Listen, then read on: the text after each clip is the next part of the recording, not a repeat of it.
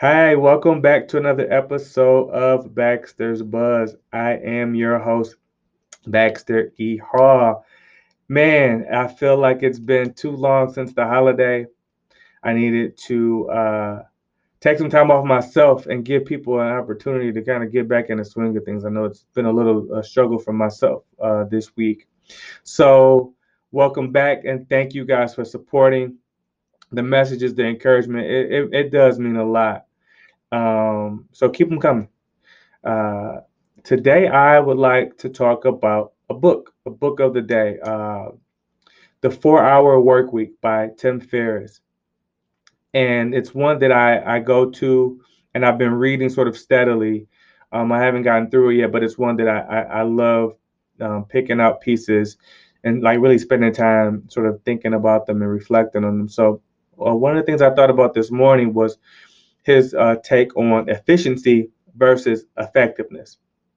He says that essentially you can be efficient, but you may not be working towards any real goals.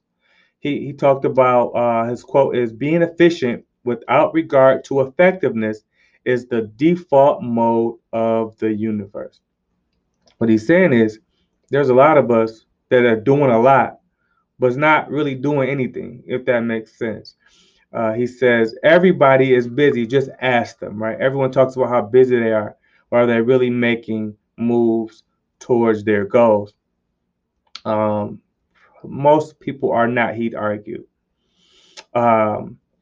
He says, ask yourself a couple of questions, right? And I think these are really, really important and things that I have to ask myself as I give my time to different causes and everything. Am I being productive or just active? Am I being productive or just active? Am I actually getting things done, or am I just moving around a lot without much to show for it? Second question is, am I inventing things to avoid the important things? I'm guilty of that for sure.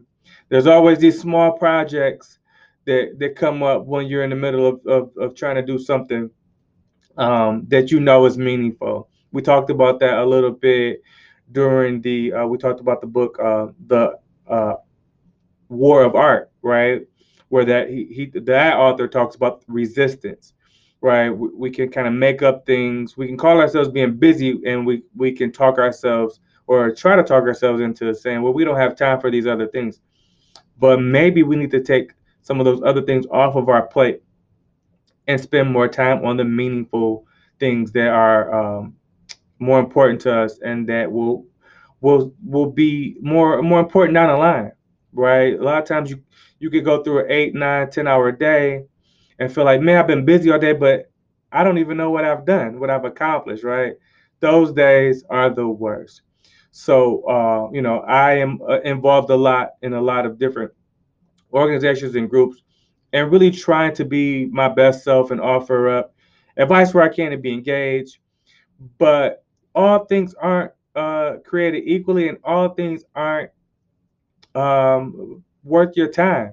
If everything is a priority, then nothing is a priority. So I have to always sort of reassess where I'm spending my time, who I'm talking to, who I'm dealing with, the groups that I'm a part of, how much am I volunteering, and ensuring that these things are meaningful to me and important, not just in the moment, but they will bear some fruit for myself and others down the road. So I would ask you guys to do the same thing and ask yourself these two questions.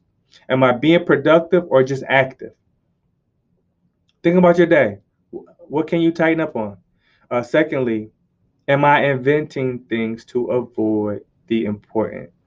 Like I said, we talked about it in another episode where it was referred to as resistance. How much resistance are you meeting, and how much are you giving in to those things versus taking care of the things that you know need to be done?